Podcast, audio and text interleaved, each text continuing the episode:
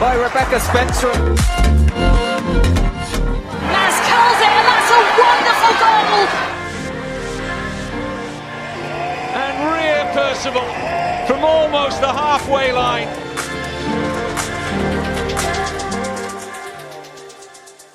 Welcome back to the N17 Women podcast. It's been a little bit of a disappointing weekend for Spurs women fans with our game obviously postponed against Everton, but nevertheless, Rachel, Caroline, and Abbie and Sian, we're here to talk to you again. We have got a little bit of something that will hopefully lift you, though, a little bit of a special pod for you. We have a very special guest with us, none other than Spurs Women's very own Kerys Harrop. Now, Kerys has made Rachel did a little bit of digging. We reckon 169 WSL appearances and counting. Obviously, I'm currently putting you third on the all-time list. We reckon. How does that feel? It makes me feel old. no, no. Um, yeah, I always wonder. Actually, I, I, never keep track of it. So I'm glad you've re- you've kind of reminded me of what I'm on. Yeah, no, it's good. I'm something I'm very proud of, and I definitely want to kind of keep that figure rising over the next few years. Obviously, with my kind of injury this year, that kind of held me back, and it was actually something I thought about when I did injure myself. I was like, oh no, my uh, my appearances are going to be affected, but um, yeah, it's still a target I'm I'm looking to chase. But yeah, no, just really great to have been a part of the league for so long and to have been part of it since you know the very start of the league, well, the Women's Super League in 2011. So yeah, definitely something I'm proud of and, and something I want to keep keep building on until I retire. Brilliant. So we've got a few questions for you today. We're going to share the questions amongst ourselves. We're going to start off with some more serious questions, and then towards the end we'll do some quick fire questions, are maybe a little bit more light-hearted. But hopefully we will find out some new things that we, people don't know about you and uh, and Spurs from what we're going to say. So first I'm going to hand over to Caroline. Right. So we wanted to start off talking about you know how you came to Spurs. And we know that you came to Spurs uh, from Birmingham in 2020. And at that point, you'd played with Birmingham for almost 20 years because you first joined when you were nine years old. So, changing clubs, that must have been a massive adjustment. So, what were the things that prompted you to leave Birmingham and then to join Spurs? Yeah, yeah, it was a long time that I'd been at, at Birmingham. Kind of came through the academy, and obviously it was a club that was very close to my heart. So it wasn't uh, an easy decision to make. But I think you know, in the early years of the, the WSL, we had a lot of success with Birmingham, and we nearly won the league twice, reached Champions League semi-final, FA Cup finals, and then kind of towards my the end of my time there, the club wasn't really going in the direction that I wanted it to. Kind of had a change in management and just it was just hard with other clubs kind of investing more into their women's teams and it was they were kind of playing catch up and overtaking at Birmingham. So I think that was definitely one of the factors why I wanted to come to Spurs because obviously the, the club's a, a big club and I knew some of the staff at Spurs that had previously been at Birmingham and they only told me positive things about the direction in which the women's team at Spurs was going. So I think that was definitely a factor, kind of matched my own ambitions of you know what I still wanted to achieve personally. So the club definitely matched kind of my ambitions um, there. Obviously, that was this process; it would take time, but yeah, no, just since I've been here, they've kind of what they told me is is what's happened. You know, I wasn't sold a dream. They kind of have acted on, on what they said, you know, and the, the, men have been brilliant in supporting the women's team. And I'm sure you've seen that, you know, over the years that you've followed Spurs as well. These, since coming into WSL, there's been some kind of major changes, which are only positive, really. So, yeah, that was definitely a factor, just the, the ambition, really, of the, the club and, and where it, it wanted to take the women's team.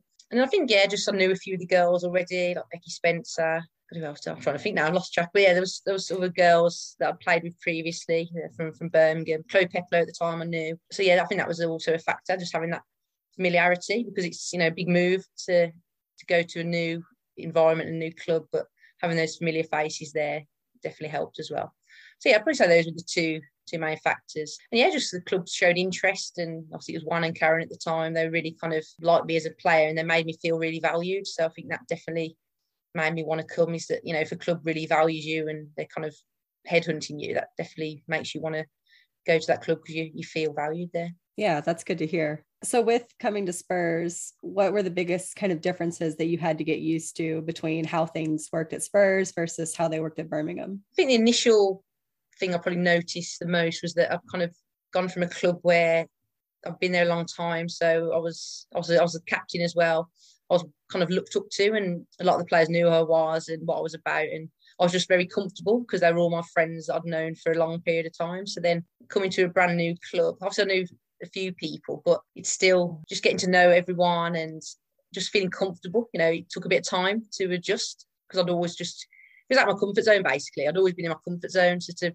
finally go out of my comfort zone, that was probably uh, the most challenging part. But I'm quite a confident and outgoing person anyway, and I'm, I'd like to sound quite easy to get on with. So in terms of like making friends and, and things straight away, that was that was quite easy. But yeah, you definitely I felt like the newbie, let's put it that way. Whereas I'd always not been the newbie. I'd just I was always like there as part of the furniture. So uh, I was like the antique at Birmingham, but then I was all of a sudden the new uh, the new fresh uh, piece. So so that was yeah that was probably the biggest change and then obviously just living uh, in london having to get used to london driving that the drivers that was a challenge in itself having to deal with them and i guess yeah just a kind of new new lifestyle but obviously i was lucky that Rachel Williams, a good friend of mine, she came to Spurs as well. So that definitely helped with my transition to the club. The fact I was living with someone who I knew and we were really good friends. So yeah, overall, I think just in terms of the facilities as well, and certainly more now. Obviously, at the beginning, we were at a different location, but now, obviously, being at the men's training ground, that's just been a massive change. You know, it's definitely got better at Birmingham, but you know, the, the level of facilities is just different because obviously Spurs is like world class. Like they want to be one of the best training facilities in the men's stadium as well. Aims to be the best in the world, so that was diff- a nice change that I've got used to. Awesome. Well, I'll switch it back to Sian for some questions about the management. So yeah, you mentioned Karen and Juan, uh, your your time there, but obviously since you've been at Spurs, we've changed manager and Rehanne's come in. Are there things that you know she's brought to the club that you've particularly appreciated about her management style? Yeah, Rianne is very she's very organised and very precise and obviously she's she's a very good coach you know so the sessions she puts on they're always well planned and well organized and they're always thought through. I think that comes from, you know, she's worked with England, she's worked with Wales, she's worked at Arsenal. So these are all kind of elite level environments that she's been a part of. And she's she's brought that to, to Spurs. So yeah, like her, her kind of coaching is second to none and her, her, the detail that she gives, the tactical and technical detail is is very good. So yeah, no, that's uh, that's that's Rehanne for you. She's very just very organised, and you can kind of see it in our style of play. You know, we're very organised defensively and we all kind of go into the game knowing knowing what the game plan is. So yeah, she's definitely one of the top coaches that I've had I've been lucky enough to play under. And for you specifically and, and your game, is there any particular way she's been working with you? Any changes that she's been helping you with? I think the main change is when I was at Birmingham, I was a centre back. I did play left back at times as well, but I was predominantly centre back. Whereas at Spurs now, she's kind of moulded me into a left back, which I actually prefer. I like left back because you can I think you can get involved more in a an attacking sense, whereas centre back you tend to just get as far as the halfway line and you're stuck. um, whereas at left back, you can kind of have more of an influence on the play going forward. So yeah, she's definitely helped me in that sense about just kind of my positioning and kind of when to go out and engage, when to when to hold your position, and just really encouraged me to just get forward and get involved. And that's probably see that in our, our style of play. Whoever plays at fullback is well, certainly you know with Ash. Uh, getting forward, but even not Azzy and Amy now, that's kind of what she'll be working on them he's obviously focusing on a defensive priority, but then still joining the attack as well. How do you find that just just in terms of obviously a little bit later on in your career and now doing a lot more running? Does is there, how does that feel? Yeah, no, the legs are still holding out luckily. But yeah, no, it's uh, I think now obviously now we're training um, you know, I'm just trying to think when I was in even in 2015, 16, the league wasn't still wasn't really training full time like all day every day. So i'd like to think i've actually got fitter as i've got older just because obviously we're training a lot more because it is now a full time environment. But no yeah like it keep, keeps me young still and uh, I, do, I do like i say the fact i play left back naturally in a left back position you are doing a lot more running. So i'm actually feeling fitter and stronger for it. So yeah the more i can uh, play at left back hopefully that'll keep me going and playing for longer because I'll be just naturally more fit from playing in that position. Excellent. That's what we like to hear. Lots more accounts. Talking about your experience as a as a player and uh, your time on the pitch, we can tell as a fan base that you are, and you know you have been a captain before, so we see you being very uh, vocal in your leadership on the pitch. And I guess wondering since you've been out injured, have we got other players are not quite as vocal maybe? And do you think there's been um, some missing on that on pitch leadership since you've been injured, or do you think other people have been stepping up in in other ways? Yeah, I think um, the coaches have told me, you know, because I, you know, I probably am the one that barks most of the orders and tries to organise the team. I'm sure you would you hear it? Did you actually hear it on the sidelines? Yep. Oh yeah, oh yeah. Yeah, no, that's interesting because I obviously say it, I just didn't know how how obvious it was uh, from a from a crowd perspective. But yeah, no, um, I think just with the nature of the fact we've got a, quite a lot of new players anyway. I think when you come as a new player into a, a new team and a new environment, you probably do naturally more like shy away. So I think certainly in pre-season it was it was quite noticeable. Probably a lot of girls maybe weren't as comfortable to be barking orders straight away, whether that's just because they're new to the team or it's kind of their personality. But then Rehanne and the coach staff made it very clear, you know, that can't just be the the leaders of the team that that communicate. Everyone has to do it. It's, for me, it's the most important part of the job, especially at this level because technically and tactically we're all very similar as players. So for me personally, it's how you communicate and help your teammates, which makes such a huge difference. So yes, yeah, like that, you know, the staff kind of uh, did say, and that was it was something nice to hear that they did they did miss my leadership and kind of communication on the pitch, and that's just made me realise how kind of valuable I am to the team in that in that way. But no, it's definitely something the girls have been working on, and as the course of the games have gone on, I think it's, it's improved. Probably could still do with some improvement. I like to think that hopefully when I do start getting minutes again, it'll it'll show and that just this team hopefully will be a bit more organised in some instances. But yeah, it's definitely something that has improved and hopefully it will just continue to improve as the girls get more comfortable and we get more comfortable and knowing each other as players and what how we get the best out of each other. Brilliant. I'm going to hand you over to Rachel then. Yeah, uh, you were just mentioning uh, all these new players coming in, and I'm interested.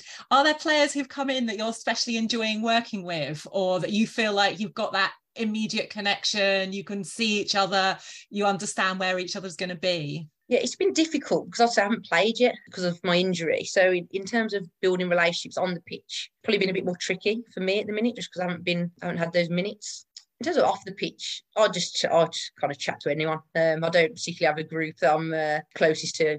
I'm what's called the floater. I'll just float around everyone and, and talk to everyone. But no, all the girls are lovely. To be fair, I can't really single one out because they're all just fitted in so well. I think that's what Rehanne does well. She recruits players who will add to the environment and who are just good people. You know, I think that's what she prioritises most: good good players, but also good people. And we're very lucky at Spurs that everyone just gets on with everyone, and whether it's at lunchtime or whatever, anyone can just sit anywhere, and it's not not an issue. So yeah, I can't really answer that question at the minute just because I need to get more game time before I can, can answer it. okay, we'll come back to you in a month or so. Yes, yeah. Caroline, did you want to follow up? Yeah, so kind of going off of that, talking about your injury, we know that you played until the final game of last season but then you had to miss the preseason US tour, which Abbie and I were sad not to get to see you play in person. uh, but you were finally back on the bench in the Brighton game. So we're guessing that you're at least getting ready to play some minutes pretty soon. So could you just tell us a little bit more about what happened with your injury and your rehab and you know your return to play? Yeah, so um so about yeah, played all last season fine, but I basically uh, probably about well over 18 months ago now, I'd actually hurt my back in the gym and it was just something I had to manage. I managed the pain, it was kind of lower back pain. I didn't know whether it was just because of my age or what, but no, I think it actually stemmed from that doing a deadlift in the in the gym. So yeah, just played, you know, carried on, managed the pain, and then we actually had two weeks of rest after the last game, and so I had a week off, and then I was due to go to Ibiza on holiday on the Wednesday. It was all I decided to book it as like a last minute thing. So I thought, right, I'm going to go for a run on the Monday. Feel feel a bit better, you know, if you go for a run before a holiday just can't keep ticking over. And then yeah, just was running on the, the local field by me, and then my back just went really sore, and it like spread. The pain kind of spread down, and basically I got really bad sciatica down my right side. Pain was horrible. I don't know if you, any of you ever had sciatica. It's not a nice pain, like really painful. And it turns out to go for an MRI scan, I'd slipped a disc in my back. So basically, I think it over those 18 months, it had gradually just been getting worse and worse, and it finally just uh, just gave way. So so yeah, that wasn't Also, I had to cancel my holiday to Ibiza, so I was pretty more gutted about that. I also had to cancel another holiday to Cancun because I couldn't fly just because I had to have an operation. So I had an operation um, in June. It all went really well. I was very lucky. I got to see like one of the top uh, specialists in London, and yes, yeah, so I've just been recovering ever since. And yeah, I mean, it's one of them. I would have, I was going to put about it. I thought the club might have done a statement, but I just think with it being in the off season, they just didn't do like a, a statement. I know you fans always want to you want to know what's going on essentially, and you, you care for the welfare of the players. But yeah, I don't know why. Just for some reason, it kind of got lost in uh, lost in transit. But so yeah, I've just been doing rehab extensively for the last it's probably been about five, nearly six months now. So yeah, it wasn't. I was worried, you know. I was got to the point where I couldn't lift my toes, I couldn't lift my foot. I was really kind of, you know, worried that the damage might be irreversible. But luckily, I've, you know, I've had the top care and our physios have been fantastic, and they've yeah got me nearly back to full strength. My right side, I had to build the muscles essentially. I lost all muscle down my right side. Luckily, I play mostly kick with my left, so I'm just lucky really that uh, it was down the, the, right side. But yeah, I had a stint at St George's Park doing kind of rehab there, and yeah, it's just about kind of building my fitness up now. But um, I'm back to a point now, yeah, we're like so I'm back in the back in the squad. I was hoping to get some minutes on uh, Sunday, but then the game got cancelled, so I've now obviously got to wait for international break, and then hopefully I'll be thrown in uh, into the Chelsea game. So maybe in the last 15 minutes, they can uh, throw me up top and I'll score a last minute winner. We'll see. Oh, I think we'd all be good with that. Yeah. well, it's it's good to hear that you're back on the men now, finally, after what sounds like a really scary injury to have, you know, that uncertainty. But we saw a lot of videos from the club of you being in rehab with Ria and Kit and Esther. So it looks like you had a pretty good support group with you as you were working through that injury. So what was that like? Yeah, no, it's uh, it's one where I'm lucky to have them, but obviously I wouldn't want them to. I don't want anyone to be in the rehab group. You know, certainly as uh, as fans, you don't want any players to be injured. But we were lucky that we had each other to support each other because it can be lonely. You know, you're when you're injured, you're the first. You're getting in early, whether it's to go in the pool at 7:45 in the morning um, and you're usually the last one to leave because you have to do extra like weights and blowouts and, and cardiovascular fitness stuff. So it can be very lonely. I don't know if you read Esther's. Esther did a recent blog during the mental health weeks. That was kind of a very open and honest account of how she was feeling. And yeah, but we've just been lucky that we've had each other. Um, we had a nice time at St George's Park, like the four of us. We went together, and yeah, it definitely helps when you have your teammates around you. But at the same time, you don't want a big group. So I'm kind of glad I'm out of that uh, that rehab group now. Call ourselves Rehab FC. So yeah, I've kind of graduated from there, and uh, hopefully I won't have to go back in there. We'll see. Touch wood. Yeah, and hopefully you know the other players will be graduating soon too. yeah, yeah. I'll switch it back to Rachel now. I guess just I wanted to ask you about some more general questions because, as we said at the start, you have been playing in the WSL for quite a long time now. So you've seen a lot of changes over that period, including increased professionalisation, growth in club investment, more media interest, all of that sort of stuff. And I wondered how that is kind of how all those changes have affected you as an individual. It's funny because I say as an individual, I haven't changed. I'm very like modest and humble because I've come from a point where we didn't get all that, you know. So I'm very appreciative of what we have. So in terms of like my attitude towards things. I'll always I'll always be the same. I'll always just still work hard and want to give my best at every session. Don't take things for granted. So yeah, terms, I don't think it's affected me too much as an, as an individual. I'll always be kind of that down to earth, just outgoing person. But I think it's it's helped me to improve as a player for sure. Just because things are a lot easier now. We've got you know like our training facilities brilliant. We've got nice pitches to play on and train on every day. So you can only improve as a player when you've got that level of quality facility, you know. And then I guess maybe like in terms of probably increase profile a little bit more for all the players, you know, with more media attention and the games being more visible. You know, it's nice to have a kind of increased profile in that sense, I guess. it's funny, it's quite, I'll tell you about this because it's happened quite recently. Another advantage of kind of the increased media attention that the women's game is getting is because you have what's, you know, your blue tick on Instagram. If you'd like send a message to, say, I don't know, like a going out for like a team event, it's, it's nice. You can actually ask and kind of get get in places, not necessarily for free, but you might get a good deal. And that just little things like that. Like that's and I'm not really like that as a person, but it's just nice because the men would get that. You know, the men would just always get invited to things for free and they don't have to pay for anything. So to finally be able to just do little, I've never exploit it or you know take the mick with it or anything like that. But it's just those little things like that. It's, it's nice. You know, it's a nice change that that certainly would have happened like 10 years ago when the WSL started because nobody just would have known who we were or paid any interest but the fact now women's footballers are getting attention for the right reasons and then you've got these nice little benefits that go with it i think that's uh, yeah that's just like a nice little change so i know that everyone's going to be wondering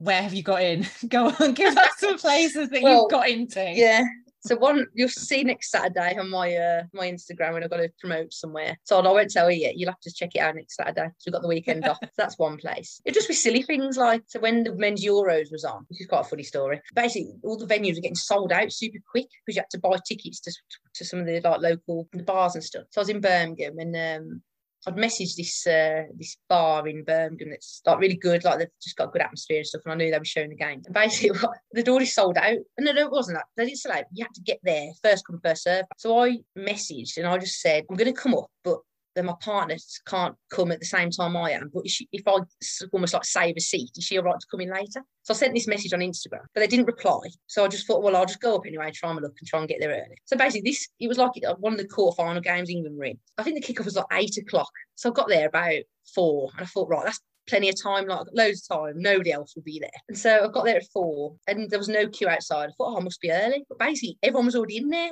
It sold out already. Like people had been queuing from like one o'clock. So I was gutty. I was like, oh no, like I've gone all the way up to Birmingham for no reason.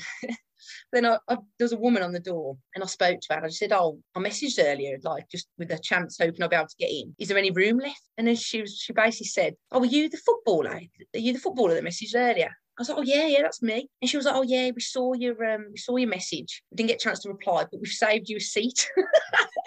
so like, it obviously worked in my favour. And basically, I went in. They just saved me a seat on this booth, this other couple, and it was really weird because me and this couple are now friends. Like we had like things in common, and like end up chatting to them. We got on really well, and now we're friends with them, and uh, we got on really well. But yeah, they basically saved me a seat because I, I was a Spurs player. so that was really I just didn't expect anything and then he kind of played off and he worked out. So I guess if you don't ask you don't get do you? So there you go living the luxury life now. You got to make the most of the blue tick while, uh, while you can. Indeed.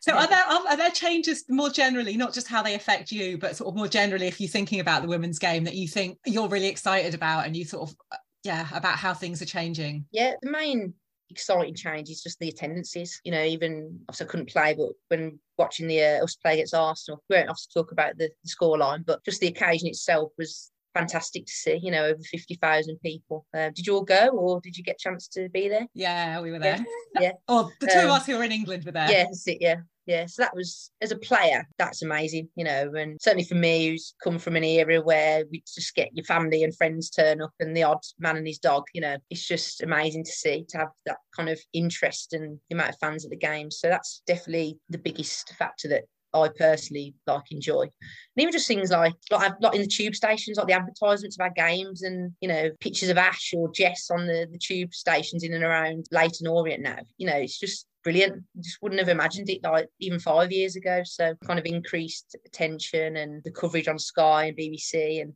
there's pretty much a game now every week on Sky, and yeah, fantastic. So you know the game will only continue to grow the more the, the exposure there is. Are there any things that you worry are gonna like that you like about the women's game as it is now, and you're worried that okay, it's going to change? That's great, but there are these things we want to preserve. Yeah, I think obviously it's becoming like a business, so that's and that's just the way it's going. So when I played when I was younger, I'd play, and I still play, still do this now, but you know, I played purely because I loved it, I enjoyed it, and it was I love being around my teammates and the kind of social social element there. Obviously now money's getting involved, so that's fantastic. You know, players are earning good wage, but the only worry I have is that players will play not not for the wrong reasons because everyone has their reasons for playing, whether it's money or to boost their profile or to get more followers on social media. But I just want girls to still just remain humble and be modest and still interact with the fans. And there's, I saw this whole thing on Twitter yesterday about the Chelsea Man U game yesterday. Players they can't physically get around all the fans because obviously there's so much interest now, which is great, and there's loads of fans there, but it's, it's practically impossible to get around everyone. So then it's like, oh, the players don't care anymore about us fans. But it's not about that. We care, but the reality is, is that there's just so many more fans now. It, it's hard to get around everyone. So it's just, yeah, that's what I like about the Winter Games, that we are in touch with the fans and we're doing things like this. You know, you probably won't get many men play, male players talking on podcasts like this. So I want game to keep that. But at the same time, I know that we'd be going more like a business and there'd be more, almost the players are becoming like more celebrities, then that access eventually might die down. But I want to try and keep it that, you know, the access is still there and that the, you know, the fans can still access the players within, within reason. So, so yeah, I think it's more just about the business side of it and the money getting involved and kind of this some great things that come with that. And you know, women are should be entitled to earn a good wage. And I just still want players to to stay humble and also remember. And I know you've mentioned already about dual career. Is that your football career doesn't last forever, so you need to still have a focus and a backup plan. You know, when it comes to you retiring, and you're not going to be earning that money anymore. Well then then what are you going to do? Perfect link i think because i've got Abbie's going to ask you a few questions about dual careers and some of the stuff you've done along that. Yeah absolutely. Um, speaking of dual career having two careers i i know you've spoken before about the value of having that sort of dual career situation and that you yourself have a master's degree. So i'd love to hear you talk about that and why you think it's important yeah, so obviously when I, I think when did I go to uni? Um, 2009. So I went to Loughborough on the on an England scholarship, and obviously during that time we obviously weren't you know weren't full time, so we only trained two evenings a week. So it was very easy for me to still pursue my education and get my masters and get my PGCE. And so like, I understand now it's, it's a lot more difficult for players to get their education because obviously we train full time in the day, you know, only get two two days off in the week. So it's a lot more difficult now for players to to balance a degree with with football, but it's still doable. You know, and I, well, certainly at Spurs, we get a Monday and a Friday off. So that's still time, for, in my eyes, where you can still do something useful with your time and be productive with your days off. So whether that's doing some kind of course or just doing a bit of coaching or gaining some experience in, in what you kind of think you want to do moving forward. So yeah, and obviously when I was first started playing football, we weren't earning a significant wage. So I had to earn a living. And that's when I was doing the teaching full time. Then it got to the point where Birmingham were able to offer me a professional contract. So that's when I then still wanted to keep the teaching going, but I just had to drop my hours. So I just did it more on a part time basis. But I knew that was kind of the career I wanted after football. So I still kept it there. So throughout my whole career, I've always done teaching at least once, if not twice a week on my, on my days off. And that's because,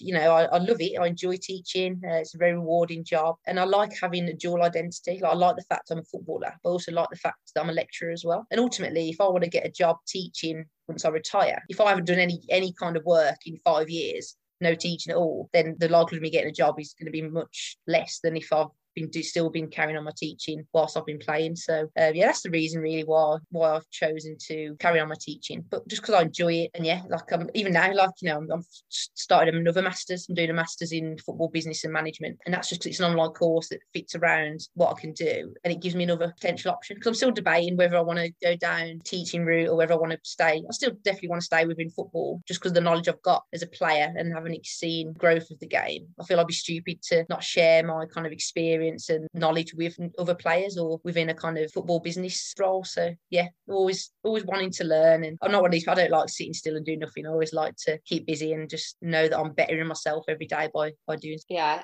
I I just love that. I remember learning that you had a master's at one point when I was in grad school working on a master's, and I was like, wow, like I'm doing that too. That's pretty cool. and so now you're now you're working on another one. Are you finding it like more difficult to balance with like the increased responsibilities this time around? Well, luckily it's um it's very much a master's that is kind of based around the fact that people have full time jobs. Um, so it's only like once or twice a week on a night time. And then you kind of just do your own independent study around it when you can. So I'm lucky in the sense that it's not like my master did before, which was like more full on. It's not really like that. It's just more about you log in, you do your lectures, and then you kind of go away and do your study in your own time. So now it's working all right at the minute. I haven't got, well, I'm doing that and I'm doing marking for student work as well at the same time. So at the minute it's quite busy, but that's just, it's just busy periods. Like this is assessment period and that'll kind of die down. And, but now I'm enjoying it. And I, it's just all, I'm gaining all this new knowledge that will only help me in the future. So. Yeah, absolutely and i know so your your first master's was that in sports research? Yes it was a master's in research of sport but basically it was very much you just choose the topic. So at the time i was interested in performance analysis so i based my master's around that and then i realized i don't want to be a performance analyst so but still it was at least i learned at least i did that and i realized so but it yeah. also gained a lot of knowledge and the masters has allowed me to then do the lecturing because you can't lecture without having a master's so. That makes sense and i was going to ask so did the things you learned in that like in performance analysis do they help you with your main career at the moment footballing? Yeah no definitely yeah. Kind of how to evaluate your own performance and evaluate the performance of others and feed it back in a way that isn't going to upset people or just feed it back constructively. So no yeah it definitely helps you as a player. And that's kind of why I did my coaching badges as well, because learning that's, you know, the side of the game, not only from a footballer's perspective, but also from a coach's perspective, that can only help enhance your game as well. So yeah, no, I think by doing the analysis and also my coaching badges, that's definitely just helped me to develop as a player as well. Yeah, that sounds like very well rounded to me. so I think we're going to end things with a quick fire fun round. Um, I'll turn that over to Rachel to kick off. Okay. So first question is if you had to pick a player who's not at Spurs that you most enjoy watching play football, who would it be and why? Is this just women's or? Yeah, yeah we'll stick with women's. Let's stick to women's. Oh gosh, that's a good question. Um, sure, just watch it. Even watching um, the game yesterday, like Lauren James, like especially now she's starting playing, she's just very good to watch. Like, you know, the way she just glides past people and uses her strength. Um, finish yesterday, fantastic. You know, real. Even some top male players wouldn't be able to finish that that ball the way she did. So I definitely say Lauren James is, is up there. You also got like Kim Little as well. You know, she's been around the game for a long time, but always enjoyed. Well, I haven't enjoyed playing against her, but yeah, she's always a good good player to watch. Just very clever and very technical. So yeah, I'll go with those two. Lauren James does not have good memories for Spurs fans. Um, a certain game where she got she got sent off, but still got player of the match. Yeah. Um, um, so my quick fire question is: Who is the toughest player to face in the WSL? I think probably, and Azzy will agree with this, Lauren Hemp. I think any player that has speed is hard to deal with just because, you know, they can get it and just knock it past you and run. So I'm always very like playing against players like that. Definitely when I'm most switched on because I need to make sure I'm positioning myself and probably the games that I'm most aggressive because I know I've just got to get there and just try and put them off the ball before they knock it past me. so yeah, Lauren's definitely a difficult player to play against. I think even obviously now Ellen's retired, but I'll probably say Ellen. You know, playing with her at Birmingham, also against her, I'm like training with her day in day out. I know how difficult she was as a defender to mark. She'd always be off your back shoulder, making those runs that you, you sometimes don't pick up as a defender. So previously I'll say Ellen, but now players like Lauren um, Lauren Hemp that have got got that speed. So if you had to be a commentator and you got to pick one of your Spurs teammates to be your commentating partner, who would you pick? Got to be Ash, I'd say. I think two Black Country girls on the one one broadcast together would be pretty funny. it would have been Rach Williams just because we used to bounce, obviously knowing each other and each other's banter, like we used to bounce off each other quite well. But now, yeah, I'd definitely probably say say Ash. Maybe even Kit as well. I think Kit's Kit's good with uh, her, her one-liners. Then probably, I'm just going more off banter here. I should probably go off actual knowledge of the game, shouldn't I? Really, and actually being able to communicate effectively. That's just who I'd have probably the best time with. Who talks a good game? I think Kyah actually. Kyah's quite good at analysis and getting across a point, uh, kind of point of view in a tactical sense. So yeah, it'd be between those three, depending on what kind of commentary you wanted, whether it was more for fun and banter or more serious. All right. So I managed to sneak in like a, a pretty complicated quick fire question here. So I apologize in advance, but uh, let's try this out. So if you had to build your perfect player out of Spurs players, and you can pick a different player for each of the following traits. And I'll list them now, but then I'll go back through them after. Passing, speed, footballing brain, shooting, and tackling. I would like to know who you'd pick for each to build your perfect player. So first off, yeah, passing. Passing. Oh, um sure, I'm going to put myself at passing. I'd say my passing is quite good. Love that. Um, yeah, my passing stats are, quite good. And that's always something I've kind of had pride in is my, is my passing ability. So I'm going to put myself, because I'm definitely going to be pace. So I might as well put myself in for the passing. Love it. Love it. So yeah, how about that pace? Who are we picking for pace? Pace. Well, it's funny. We always have this debate about who's the, the quickest in the team, but based on the kind of we wear this GPS vest in training, I think it was Ellie Brazil who was the quickest. See, I'll have to say Ellie then, or, or Jess. Yeah, Ellie, Ellie or Jess. Uh, I'll go with Ellie. I'll go with Ellie just because she was the quickest on the uh, on the GPS. Yeah, and hopefully hopefully she'll be back at that eventually. So how about brain? Brain who's got a good brain. Um probably that's one I should have put myself down for actually instead of passing. Do you know, I know Becky Spencer although she's a goalkeeper, like footballing brain, very good. And you could literally play her outfield. And she like she plays outfield sometimes in just little small sided games that we do. And even then you can see like a little movement and her awareness of where she needs to be is good. So I'll give Bex that one. I think she'll she'll be happy I've, I've said her. Oh yeah. That I, I, mean it absolutely comes through watching her in goal as well. Yeah. I feel like we've all thought about her being in the outfield before anyway. all right. And then the last two are shooting and tackling. Tackling, I want to go with Molly Bartrip. I think she's a proper proper defender. She's old school like me, proper defender. So I'll, I'll give it to Molly for the uh, tackling. And then shooting. Oh, that's a difficult one. I'm probably going to say Kit because even like just coming back from her injury now, she's been doing a bit more shooting on the pitch and like she's just banging in the goals for fun. It's like she's never been away. So yeah, I'm probably going to have to say uh, say Kit and hopefully yeah she'll be back with those shooting boots on uh, in the new year. Oh yeah, that's quite a player. That's absolutely quite a player. How do you think that player would do up against Ashley Neville since she wasn't one of the no, players? I should have said Ashley. No, Ashley's definitely there for tackling as well and pace and shooting. So it was easy for me to say Ash. So I thought I'd uh, give some other players some re- recognition for a change. What's been your favourite moment in a Spurs shirt so far? Oh, it's a good one. Um, favourite moment. I think playing at the stadium. I think that was a big thing for the club to to actually you know hold games at the at the stadium. No, I missed. I was gutted. I missed the Birmingham game. Was at the start of last season, season before? Yeah, because obviously that was my old club playing the first game at the stadium, so I was gutted to miss that. But I think well, just any any time we play in a big stadium because it's obviously a new thing really that's happened in the last couple of years, like playing at the men's stadium and playing at the likes of the Emirates and even Stamford Bridge, our next game. Again, I'll blooming I'll miss that one as well, but hopefully I'll get get a few minutes. I think so those are definitely uh, some of the favourite moments. I'm trying to think of a standout game.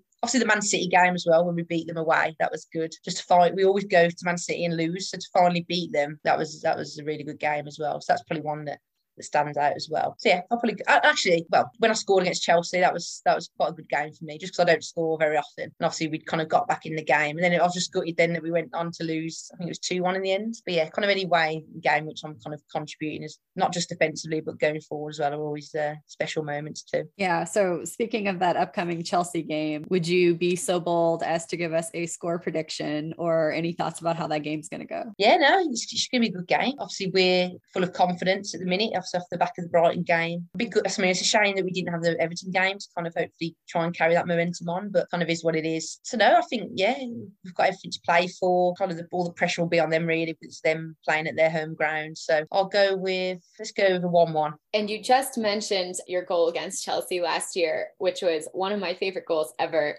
Um, so I was hoping that you could sort of like walk us through your thought process from um, I think it was Kyah taking the corner to you making the run, and then you know fantastic header. Yeah, no, I um I think initially I was going to go and take it with that because normally I have like one right player, one left player um on a free kick. Then I, I kind of because she was definitely taking it, I just walked away. And I thought, no, I'm not going to join the pack like normal. I'm just going to make a run towards the front post and see what happened. And then I, didn't even realise it. She just luckily happened to whip it in at the height that she did. And then yeah, I obviously just saw it coming towards me, so I just got my head on it. And then yeah, luckily it flew into the flew into the corner. Ended up looking like quite a decent goal, didn't it? So I'd I'd like to say it was planned, but it wasn't.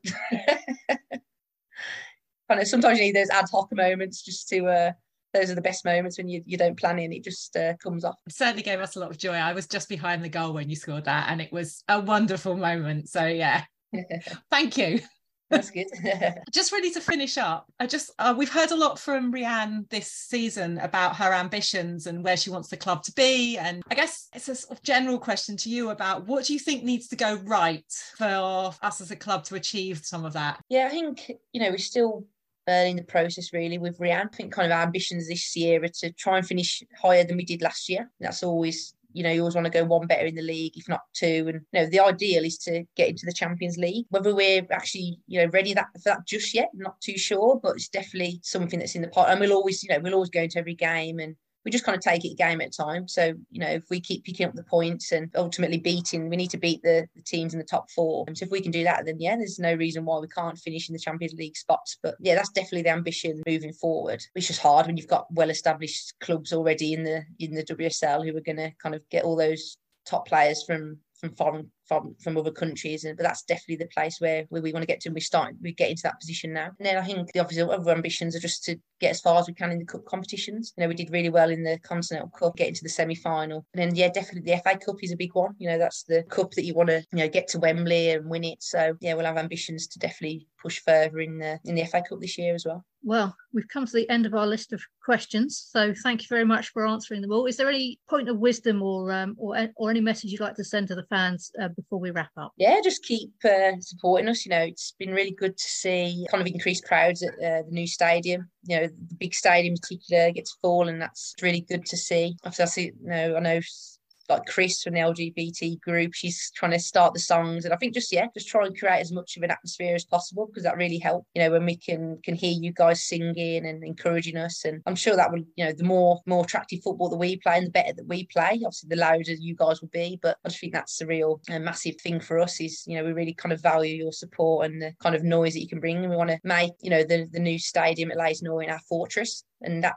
comes making it almost like not an intimidating environment, but just a real good environment. The, the kind of louder you guys are, the, the, the the better we'll play ultimately. So, but obviously, I know that we then need to put on a performance to make you guys want to uh, cheer. And now I just think it's great work what you're doing. I think kind of raising awareness of the team and it's nice to for us as players to kind of speak to you guys and just show a bit of our personality and you guys get to know a bit more about us other than just footballers so I think it's very important to just have that relationship fans and you kind of share your opinions and we we share ours so we are we are trying to put together a songbook um, at the Supporters Club. Have you got any songs that anybody's ever sung about you that we could add to that book? Oh, have got any songs? Oh, what did they used to play? You'd have to reach out to the Birmingham fans. They used to sing something. I can't. I don't know if it was specific to being at Birmingham though, but yeah, they they came up with a couple of songs. But now I like I, I want them to be original from you guys, so uh, I look forward to seeing what you come up with. We'll, we'll do our best for you.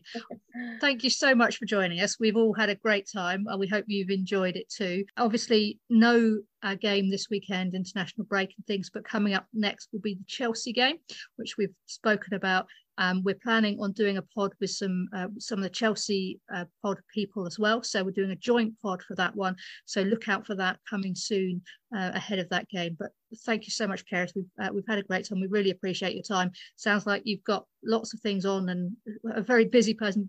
They do always say if you want something done, ask a busy person. Proof once again. that that is the case. So thank you. And everybody out there, thank you for listening. We'll be back with another pod soon.